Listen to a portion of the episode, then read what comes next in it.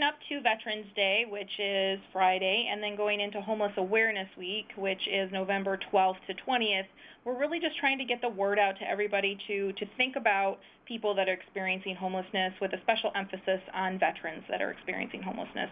We had about 4,000 veterans that experienced homelessness in Michigan in 2015, and we think that number is going to be um, about the same for 2016, which I think would be surprising to a lot of people to think of that many of our citizens that have served um, have served all of us uh, going through housing crisis and potentially sleeping on the streets or in shelters.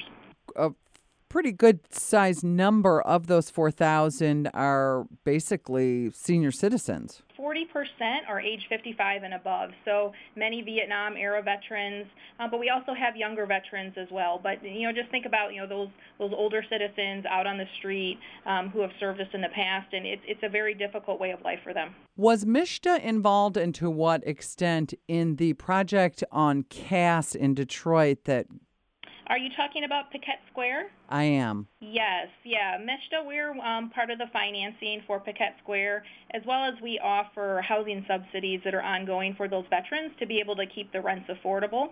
Yes, we're very involved in that project. And are those vouchers available at places other than Piquette Square?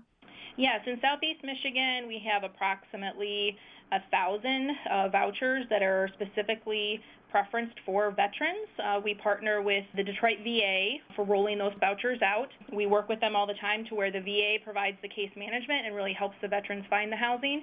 And then we are the, the public housing authority that helps administer those vouchers and actually you know, get the rental payments to the landlords. What is MSHDA doing in the coming months or years to help provide more housing for the 4,000 homeless vets and other homeless for that matter?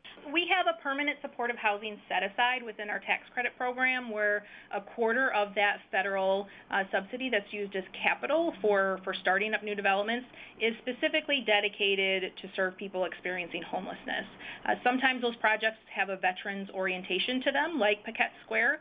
Um, we also have one that's a little bit more recent called Charlotte Apartments that uh, more recently opened in Detroit that also has a, a veterans preference. What then can the general public do to help? We have started what we're calling a MSHDA Veterans Pledge, and I'll give you the website for that for anybody who wants to essentially sign the pledge and then indicate ways that they might want to, to support in their local area the, the service providers that are helping to, to house homeless veterans.